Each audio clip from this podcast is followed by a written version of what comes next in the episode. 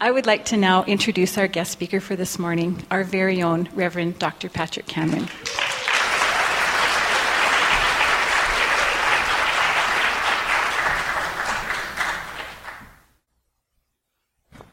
I am deep and I'm wide and I'm strong. Where's Amy? Did I get it? Oh, honey. Whoo! Give me God bumps. All right, so if you'd like to stand and, and sing a song, and we'll say a prayer. And continue in this vibration that's already been laid down of beauty.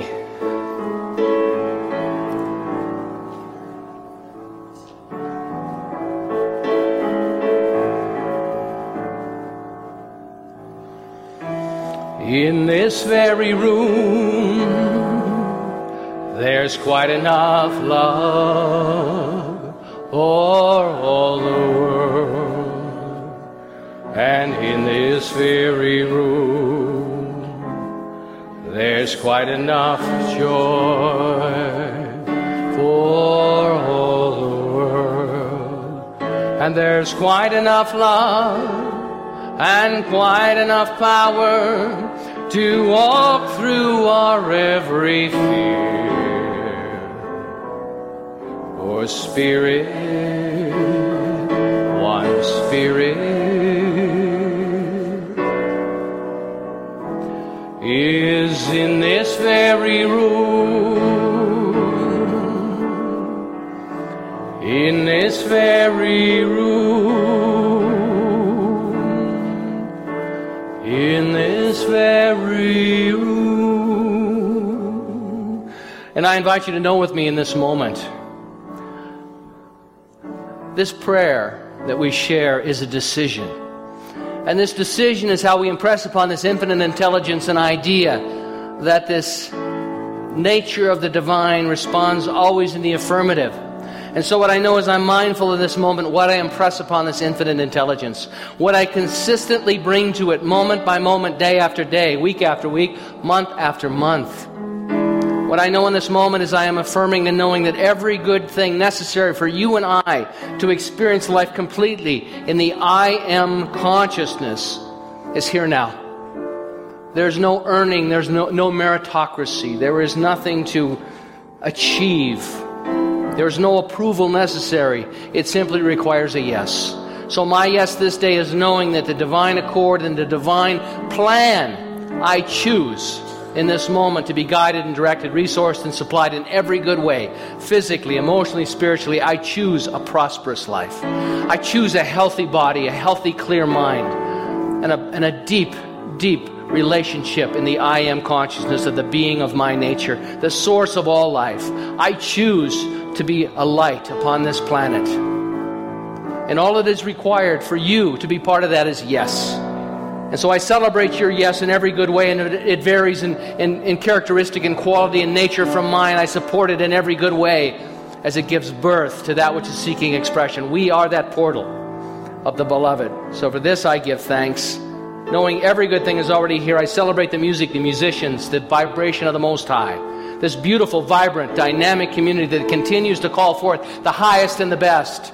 Knowing that something powerful and wonderful is having its way by means of each and every one of us, I give thanks. And together we say, and so it is. Awesome. Thank you. Thank you, Stefan.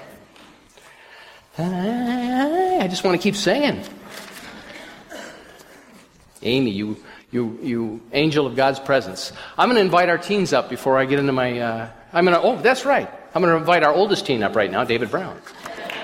David.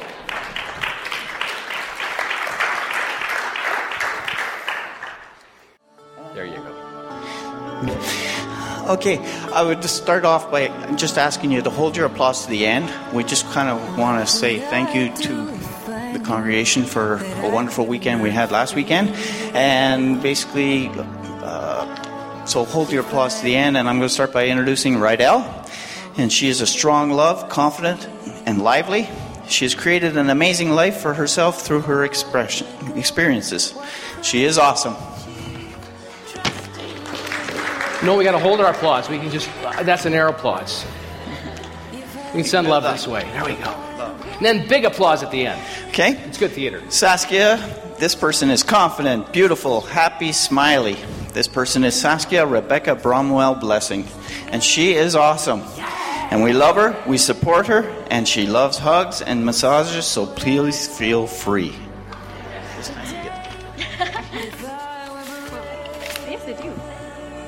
Okay, so we're just going to introduce the rest of them to you. So here's Sarah. She's got a passion for language, arts, and volleyball. Optimism is her strong suit, and she's got loads of love to give. Sarah loves hugs. She's a confident leader and strives to be a social worker. Doesn't she look amazing? Thanks, Sarah.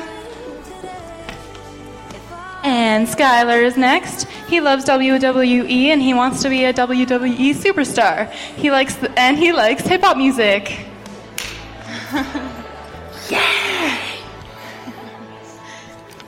Megan is strong, nice, funny, happy, smart, thoughtful, and she wants to be a nurse. She's a loving, strong person who wants to raise awareness for child labor.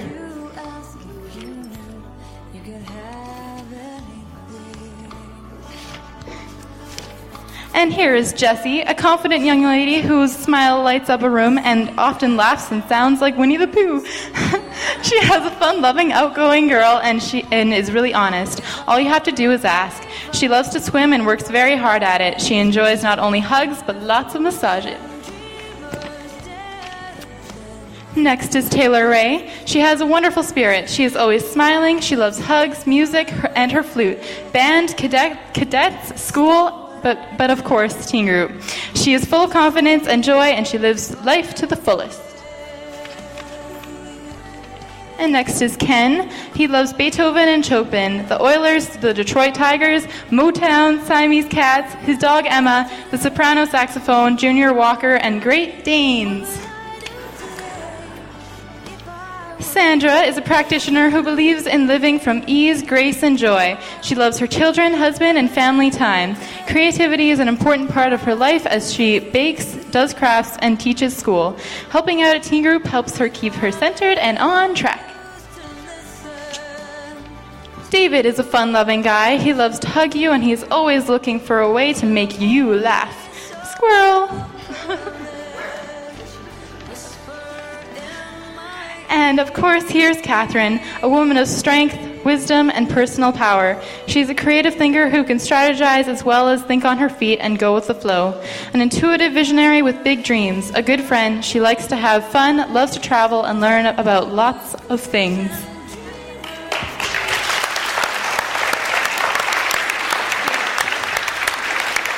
Our teens and teen advisors. Yeah.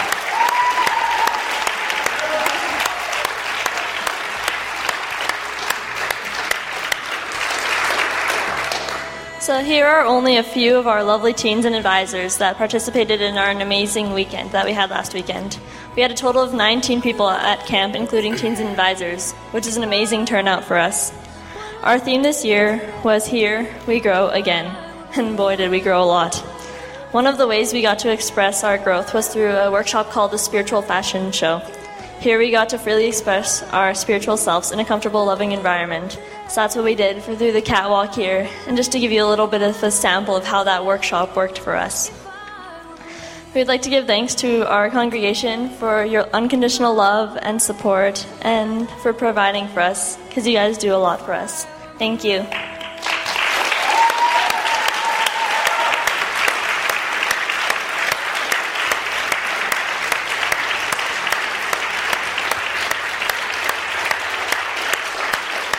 Thank you. Blessings.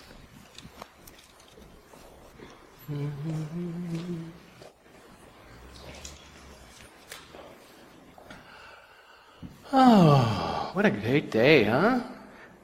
If I, if I were a member of this congregation and had come to the first service, I'd be coming to the second one too. So I just want to let you know. If you're here for two, word got out that I did two different talks last week, so I got somebody got me in a little bit of trouble, but it'll be okay. So what, we saw here a moment ago, and what we've seen all morning, why we get together has been based on a decision. Someone years and years and years ago decided that they were um, going to have a community like this, and it was a group of, of committed individuals that decided to do that. and they planted a seed. And I've been using Dr. Raymond Charles Barker's book, The Power of Decision, to, to kind of build the, the, the conversations over the last couple of weeks. And this week is called The Power of Decision. And it's a wonderful chapter in the book. I think this is, as I read it over, I started reading it and I've read the chapter now probably half a dozen times. And I found myself highlighting the whole chapter, so I knew I needed to stop highlighting because it was like, oh my gosh, there's a great idea. But Barker, in this book, and, and what he does is he talks about decision and then he takes decision to depths of understanding and perception that I think are really powerful. Because we talk about changing our minds and changing our lives, and that's true. This is what this teaching is based on, and it is such a simple idea. And yet, it is one of the most difficult. I, uh, it's not easy, it's a challenge. So, Barker says, he begins the chapter by saying, Decision is the most important function of the individual mind. Decision is the most important function of the individual mind. Having made a decision, every right idea will flow into my consciousness, is what his, his knowing is about that. So that's what he follows that with. I've made a decision to do the following thing, and every right idea is showing up in my awareness. He says the creative process awaits your decision and your calm acceptance of the necessary work on your part following the decision. So we take it from the theoretical into action. But he also, I love it, he says it's the calm acceptance. I've made this decision. So it's not about manipulation, it's about, it's about having enough clarity of, of awareness to invite the idea that is seeking expression. As Dr. Ken Gordon said in that, that beautiful talk I, I uh, shared with you last week, or was it last week or two weeks ago, about I don't know.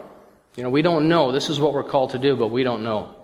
We don't have the answers. We think sometimes we have the answers, but we don't know. And I think this is a, this is a wonderful thing, and, and, and I'll talk about that because at the end of this chapter, Barker talks about loopholes. Loopholes are a nice thing to have in, in, in the way he describes it. He talks about knowing hundreds of people that have proven this larger. He talks about the I am consciousness and hundreds of people that he has known that have proven the I am consciousness to be the turning point in their lives, to be the turning point in their lives. It reversed their whole basis of making decisions. They ceased to worship their past. They, caught, they ceased their fear of the future. They canceled out all fear of death. They decided to be cause to their world because they now realized that they were their world. They were no longer people experimenting with life, they were life experiencing life. The I am consciousness, life experiencing life. Subtle shift. People experiencing life, or life with a capital L experiencing life, from that sense of, of awareness and that sense of being, that sense of sacred. This is why we call it the Center for Spiritual Living. We believe it's possible for all of us to live grounded in the foundation of a spiritual life. And we do that over time. It's incremental.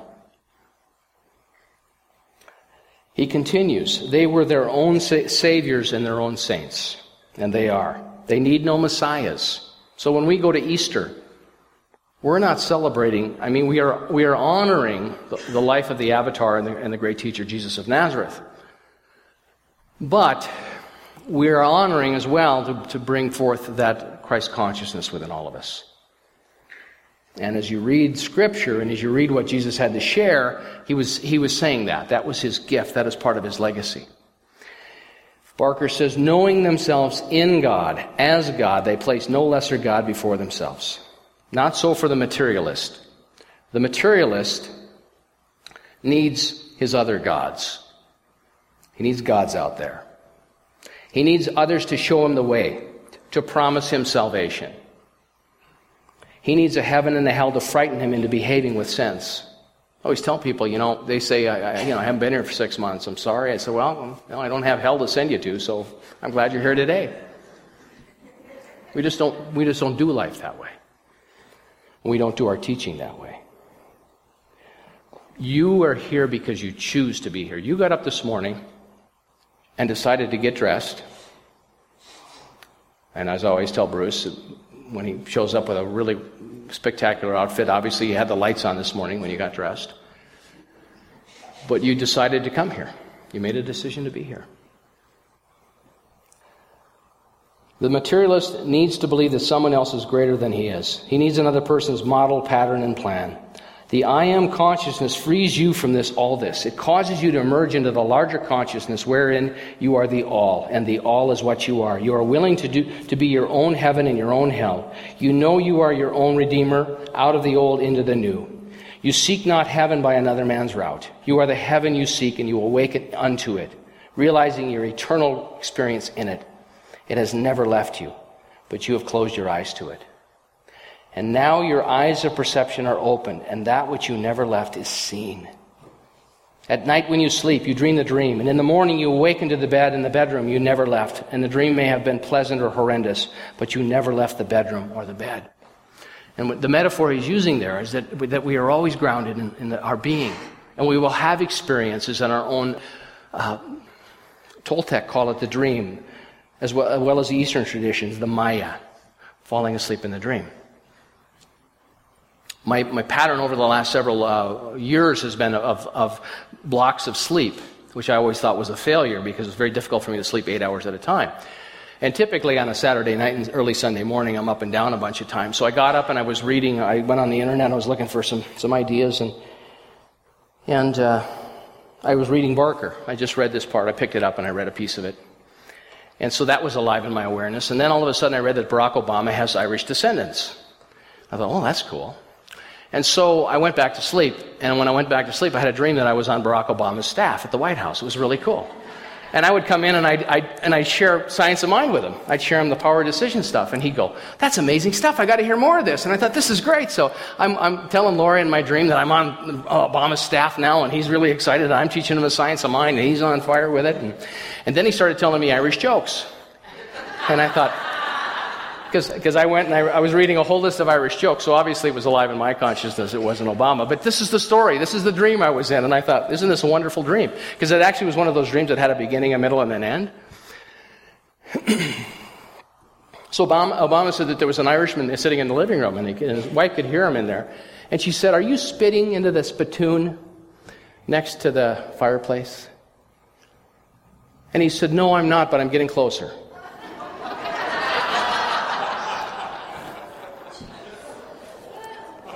And of course, I knew the joke, but Obama told me the joke, so I had to laugh at it anyway. But it was great. It was a great experience. I got his cell phone number. I'm going to call it after service, see if it's the right number.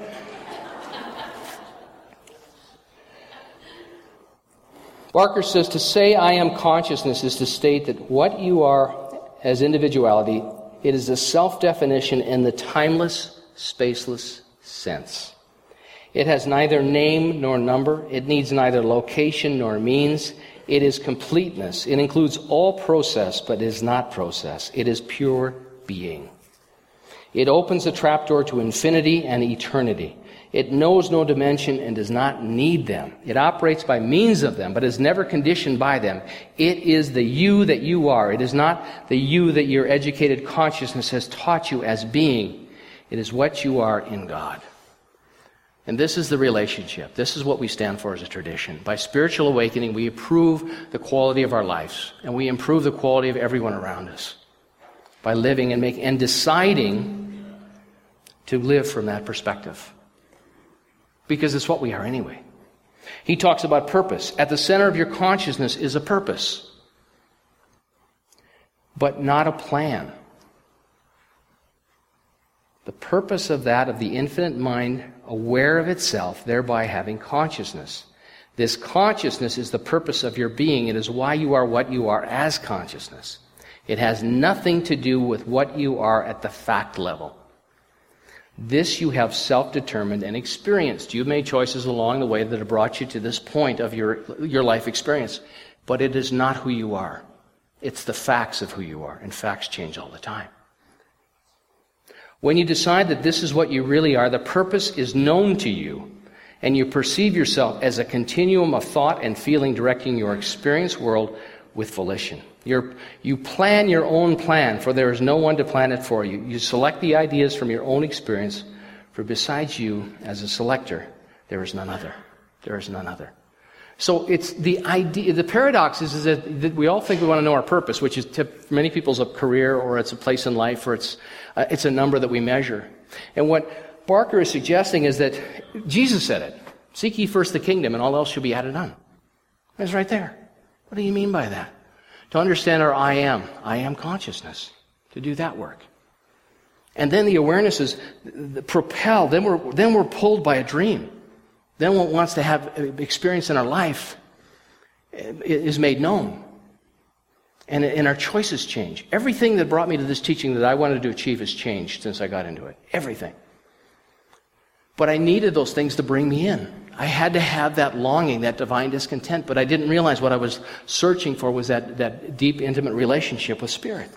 But when we understand that's our purpose, it frees us to continue, continue to do the spiritual work, continue to do our practice, to continue to decide who we are, to decide I am prosperous. I am a, a living expression of a prosperous individual on this planet because Spirit is having its way by means of me and guiding me and informing me in every decision that I make.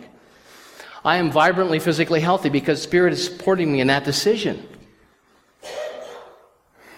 And, and on and on and on, all the areas. I have wonderful, powerful relationships. I'm attracting powerful, wonderful ideas into my experience.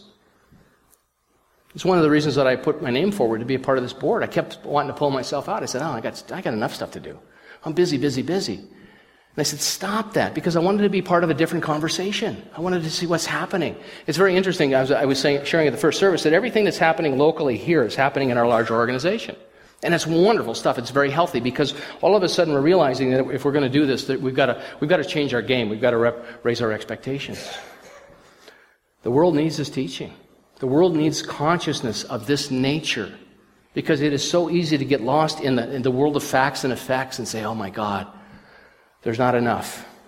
There's not enough this, there's not enough that, and, and we hate one another. I was watching a movie uh, yesterday with Laura, the, um, the Tree of Life with Brad Pitt. And it's done by Terrence Malick. And Malick is notorious for, you know, taking years and years and years to, to do films. And I'll have to watch it a dozen more times to figure it out. But in it, the beginning of it, he says that we have to decide whether we're going to live by grace or by nature. And I thought, hmm. And then I actually went on Wikipedia to get more information because there's a little bit of a synopsis there explaining it. Because I wanted to make sure I was clear about it. But it's, it's really what Barker's talking about. When we live by nature, those are our impulses. We're tripwired for revenge. We're tripwired to hoard things because it makes us feel safer. We're tripwired because at that small minded thinkingness, this is how nature survives and how it does things. Now, animals in nature don't take more than they need. It's unique to, to mankind. But by grace is a different vibration, it's a different knowing. And so, what, what, as, we, as we start to embody this I am consciousness, all of a sudden we step into true intuition. And Barker says this true intuition does not deal with getting. It does not deal with getting, it deals with self awareness. It is not the infinite seeking to give you more things. Most of us, as Barker says, don't need more things. They need a larger sense of self a larger sense of self. We need to know what we are as pure consciousness. And only then can we make correct decisions based not on facts, things, or good judgment. These are for those who are not yet able to see that consciousness is reality and that we move as consciousness through consciousness, exploring consciousness, and thereby experiencing consciousness. This is not negating the material world, it is seeing the material world as consciousness temporarily locked in form, but never limited to the form in which it is functioning. I was reading about Obama um, this morning because there was an article, and I'm, and I'm, you know, I'm kind of partial to Obama, so don't tell anybody. But it said that he's going to raise, they think he'll raise close to a billion dollars for his reelection. I thought, man, that's a lot of money. And, and, and, and I'm not even going to do whether it's right or wrong, but I just thought, and who says there's not enough? There's a billion dollars out there for an election? Somebody, somebody made a decision. Ask, and it shall be given. Knock, and the door shall open. And it just seems like, couldn't we spend less money on this and actually do something more impactful? You know, let's limit everybody to 10 bucks and see how it comes out. You got $10 and you got $10. Now go ahead and have the election. Consciousness, the I am consciousness opens the trapdoor in the mind. And when you open it by knowing yourself as I am consciousness, new perceptions enter your arena of thinking. The mystic, he continues, trusts the process and proceeds in his unfoldment of consciousness without fear. So you know that you're nipping at spirit when you're moving without fear. You know who you are. Despite what's going on in your life, you're, you're grounded in that knowingness. He has faith in the creative process of mind. Intuition will not make you richer or happier. It will not bring you, you health if you're sick. That is not its function. It will lead you into yourself for an exploration of yourself from a higher viewpoint. What we teach is that we improve the quality of our lives by, with spiritual awakening. Spiritual awakening is the higher viewpoint. It's a shift in perception. It is a great, it is a great givingness of con- conceptions. It cannot be wheeled, cajoled, or threatened. It never functions under tension. Its atmosphere is peace and self appreciation. Peace and self appreciation. Its purpose is not to make you a better person, nor to save your soul, nor to redeem your sins. Such theological assumptions have nothing to do with this instruction. Intuition is the process by which you become aware of yourself, not as self, but as the allness and the fullness of being. The allness and the fullness of being. This is, this is unique in the world. We look out and we look at people maintaining and, and established religions and the status quo, when, and that we pray and we pray to Jesus I was watching a thing on Tom Harpur's uh, Pagan Christ. He's done all this research that, you know, the whole story of, of Jesus in Nazareth actually comes from the Egyptian tradition. And his theory is that Jesus never lived. And he said the problem we have, and, one of the, and he's an Anglican church uh, uh, uh, priest. He's been an Anglican priest for 40 years. He still has great because what he understands is the Christ consciousness. He hasn't given up his faith. He just he has shifted his perception of the Christ experience. And I'm not here to tell you whether it's true or not. But we're not attached to that. We don't know that Christ consciousness is possible because the Egyptians talked about it 2,000 years before Jesus ever showed up. It's the same consciousness. And they knew it. Your decision regarding, he says this too, this is the loophole. Your decision regarding the near or distant future should always have a loophole in them. Always have a loophole. You can always change your mind. They should never be final. Place no false mortgages on the great business of living. Expect the unexpected. Expect the unexpected. That's why it says that banner. One of the first things we put up here was something wonderful is happening here. It's, it's creating the, the, the, the ingredients for something miraculous and powerful and wonderful to happen. And you have to measure, you have to look at the facts in your life to decide what's the next best step. But we can't let measuring the facts limit become our limitation. That's where the faith comes in. That's where the dipping deep into this I am consciousness is so powerful because, see, we're not in this alone. We're not in this alone. And I forget at times too. I remember when I was in Fillmore. I mean, it never changes. Well, I had a wonderful conversation with Reverend Ken Gordon this week, and we talked about community. And we talked about the dynamics of it, and exactly what he's going through as the spiritual leader in our organization is exactly what's going on for us. He said, You know, we have such a powerful, wonderful teaching. How do we empower and continue to train and continue to have ministers and practitioners in our field that are alive and proving these principles dynamically and powerfully and wonderfully? I had coffee the other day with someone, and they sat down with me that has been in and out of this community and it, doesn't, it comes infrequently, and I love him. He's a good friend of mine. Uh, and he said, he sat down with me and described exactly what we train our practitioners to be. But he had taken a workshop somewhere else. And he got done describing it to me, and I says, It's exactly what we teach. I'm always amazed when a guest speaker will come in town, town and, and, he'll stand up in front and say, You know, we're all caused to our own experience. And then the next week, someone will come to me and say, Wasn't it great that so and so was here? And they said we're all caused to our own experience? Wow, yeah, it was great. It's a, just interesting because we hear it and we experience it in different, and it's all good. It's all good. But when Dr. Ken and I were talking, he said, yeah, we're, we're in the same, we're going through this transition of newness. And people, there's people that want to raise the bar, some want to raise the bar so high it's scary for people. So Ken's very mindful. He said, how do we continue to do this? Because I want to be part of that conversation because I watch what's happened in my own experience with ministry. And I want, I want to give the best I have to, to, to creating the opportunities so that we, we, why are we a niche little religion, little teaching? Maybe that's what we're supposed to be. But I want to make sure that we have an opportunity to share with as many people as possible and empower people by, by wakening up spiritually and understanding who they are. They're not broken. You are never the problem. You've never been the problem. Your thinking's the problem. I don't have any problems. My thinking's the problem. And when I get a handle on that and I, and I, and I make a decision that I'm going to live a prosperous life, that I'm going to live a healthy life, that I'm going to live a loving life, that I'm going to do all these things and make the decisions, as Barker says here, I don't need to know the how. I just get to show up with the what. I get to say, this is my experience. So, and, and, and to be open enough to, to embrace all of it, wherever it is, wherever love is showing up. It's either by nature or by grace. And we, we have the choice to live either one. It's a very confusing but compelling story in that tree of life. And it's a journey of a father and his boys and their experience with him. And, and he's very punitive and he's very rigid. And the mother's very nurturing. So she's living from grace and she's nurturing here. And the boys, because the father is so punitive and, and, and demanding, they begin to regret, uh, resent the mother because she's not intervening. But you know how that dynamic worked. It's in the 1950s. This was what it was. And then at the end, he apologizes to his sons. He said, I'm, so, I'm sorry it was so hard. I thought that was the way.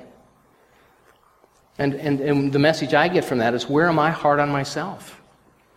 You know, my dad was very similar to that. I, I really connected with the message. My dad was very much like that. But I, I, I, can, and I can carry that legacy forth in my life where I can, I can choose to live from, from grace and make that decision. Barker says that when good, when is good good? When is good good? The end of the chapter. He says, Too many of the people whom this world labels as good are actually static, frightened people. Static, frightened people. They lack the courage to do wrong. This is not true goodness, as you will know. It is static consciousness maintaining the presence in the hopes that it is the answer. Only a mind with a creative goal is a sound mind, what I would call a good mind. To stand still in life and maintain the present with a battery of cliches is actually a disintegrating process. It may appear on the surface that this person is succeeding. They may be a model citizen, a devoted parent, and the epitome of character, but death is at work in their consciousness. And in rare moments, they sense that it is all not well in their lives. The world has never been enriched by the standing still people of virtue. I love this. I really resonate with this. There's work, there's opportunity for all of us to share our gifts, to continue to grow, to continue to be out in the world. Creative thinkers think progressively, have wrought the procession of progress. Their goodness was not only in their morality, but in their forward searching minds. No matter how good and comfortable the present situation might have been, these men and women risked discomfort to explore that which it could be. This is true goodness, and it is yours if you want it. Perhaps you and I are too comfortable in life. All your decisions are about the everyday matters of living. You think you are secure both in the now and in the years to come. You may be the one who needs a dramatic change. The routines of comfort always resist dramatic change. They want no new decisions to challenge the security of the moment. They have faith in their innate goodness and believe themselves to be the people worthy of heaven. That's the materialist. And it's not a bad thing. It's alive in the world. It's a popular idea.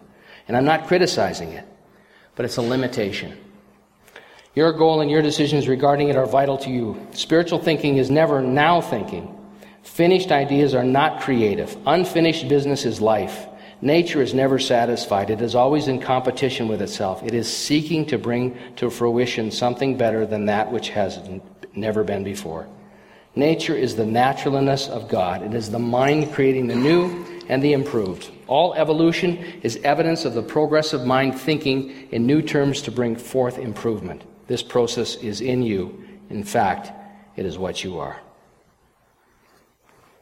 In fact, it is what you are. It's powerful stuff. So, so our, our, our spiritual practice and our, and our, affirmative prayer, when, when you go into the, um, what do we call it again? Prayer zone. You're in this process, and, and the gift in your life is that there are things that are, are, are not lining up, though. In, there's incongruency. So when you ask for prayer support and you do your work, you're getting support to move it forward. But the, the beautiful thing about it is the shift in consciousness. And the shift in consciousness is where, the, where we, we, we find ourselves living in the grace, standing in the grace. So it's not just about changing our minds and changing our lives, it is. But it's also stepping into that divine sense of being the I am, which is that dynamic space. And it's the mystery and it's the unknown. It's living in that expectancy, in that, in that kingdom of co creation with Spirit where the, where the genius that lives in the walls has an opportunity to visit our awareness so that we may express from that. When I was at the, in New Orleans with uh, Ken and Deb Gordon and, and Laura and I stayed a few days afterwards, and we were having dinner and they were talking about the Asilomar Conference, which is our annual conference in the summer.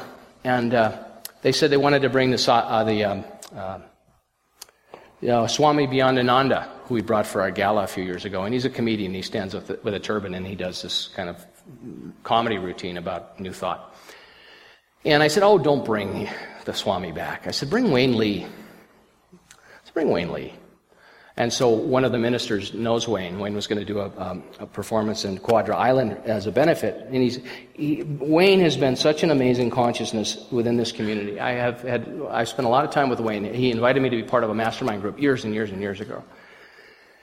And I got to know him really well and I watched his, his shift and change. And Wayne had a decision and I watched him uh, we, we sat together and you nurture in that mastermind. But the decision was he could become really slick and polished as a, as a, a hypnotist and a magician and head to Las Vegas and work himself up through the chain of command there and become a, a very popular uh, celebrity.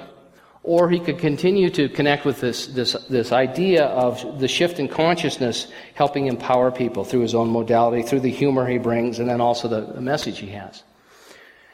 And so what he's done is he's made that decision to stay engaged in community and engaged in his own work and to do the work, but it was a decision. And he was here at the earlier service, and, and, uh, and he called me. He was so excited because I, I, called and did a little campaigning for him. I said, you know, really, this is a wonderful fit for us. He's been so generous with our community. He's, a, he's just a force for good on the planet, and I think you should, you know, give it serious consideration. And, uh, and so he called to, to thank me. But, it, you know, our life is fraught with decisions and awarenesses and relationships. And, and so, what is it the decision that you can make today for yourself? And what decision can I make today? What can I reinforce in my own experience? And uh, that I decide here and now to change something that's a challenge. I decide to live a prosperous life, an abundant life. And what that does is it shifts our perception part of that decision, all of a sudden we start to see the world in a different way and see the areas where we have abundance in our lives. And, and this, is, this is what we're called to do in, in the experience of life is to step into our own divinity, to step into our own I am consciousness and make a difference so that we can have the freedom and, and, the, and the, the life and the vitality and the joy to be on this planet. What if all of us just showed up and the world is so full of joy? You think they could take it at work if we did that? There's a wonderful thing I'm going to leave you with today. Then we'll bring Amy back up here. And, you know, there's Amy. I asked her how long ago she started playing. 12 years ago, she started playing the guitar. 12 years ago. She made that decision. And not only that, did you ever practice after you made the decision? Yeah. It's helpful, isn't it? I know, like Brian, I'm taking guitar lessons with Brian. I can do one note. It's all the other notes that come after it that's a challenge. Barker says this is what the book looks like. This is a, this book is a gem. I, uh, as I said, I've got I had to stop highlighting. But he says in the book of Job we read the sons of God shouted for joy, and Jesus stated, "These things I have spoken unto you, that my joy might remain in you, and that your joy might be full." He says these are but two of the many biblical statements on the subject of joy. If you have a Bible concordance, look up the word joy and happiness, and you'll be amazed to find a large number of passages in the Bible that state that joy and happiness are spiritual states that everyone should have in their day to day living. So we're a group that we're going to go to the Winspear this year again. Because I think the, the, the grace that we, we, we cherish and are devoted to is an opportunity to be present in the world and that we can share. That we don't come together in a sense of obligation and, and, and, and um, sadness because someone gave their life to forgive our, our sins. We're not born in original sin. We're born in original ignorance. And as we give our, and we make the decision to live from that Christ consciousness, we're a blessing to the world. So I thank you for your support. I thank you for the continued deep inquiry you do, being here and supporting this conversation. I'm so grateful for community, for community that, that stands for this and so much more, to be part of a movement that is moving out into the world in new and powerful ways that right now, a lot of it we don't know. But as we continue, I'm going to, to um, Denver in May for our first face to face board retreat. And we're going to spend the first two and a, we're, we're there for two and a half days. The first day, we're going to do spiritual practice to continue to do it collectively to see what's alive, to see what's alive, to dip into that. It's such a powerful, powerful process. It's part of what we have incorporated into our community because it's time for us to, to live and move and have our being in love in a deeper and deeper way. And so it is. Thank you.